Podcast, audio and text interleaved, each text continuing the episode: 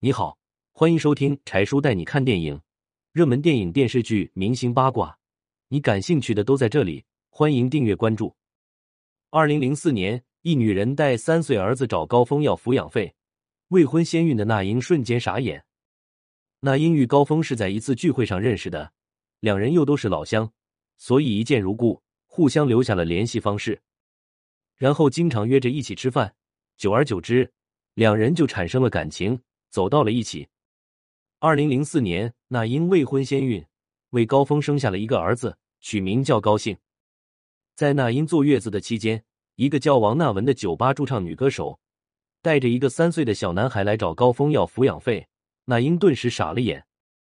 高峰听后马上否决：“我是被冤枉的，那孩子不是我的。”那英看着高峰一脸真诚的样子，毫不犹豫的选择了相信他。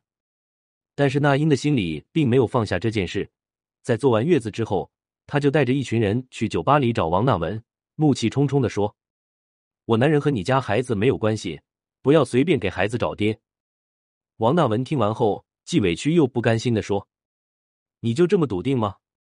其实我要的不多，只希望高峰抚养孩子就行。”那英听后仍然不信，他说：“你有什么证据说孩子就是高峰的？”王纳文说：“如果不信，我们可以亲子鉴定。”那英也很想知道事情的结果，便马上同意了。结果亲子鉴定，孩子是高峰的。那英也是一个眼里容不得半点沙子的人，二话不说就回家与高峰离婚，结束了十年的爱情。原来当年高峰与那英在一起恋爱的时候，随着那英的事业越干越火红，时间越来越忙，两人常常聚少离多。高峰闲来无聊之时，就经常与朋友一起去酒吧喝酒，因而认识了在酒吧驻唱的女歌手王娜文。两人都有着共同的兴趣爱好，不久就成为了无话不说的朋友。高峰不管遇到什么事，第一时间都是去酒吧找王娜文倾诉。久而久之，两人就情不自禁的走到了一起。在一起不久后，王娜文就怀孕了。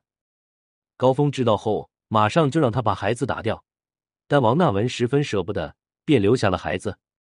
但是从那之后，高峰就疏远了王娜文，最后直接没了消息。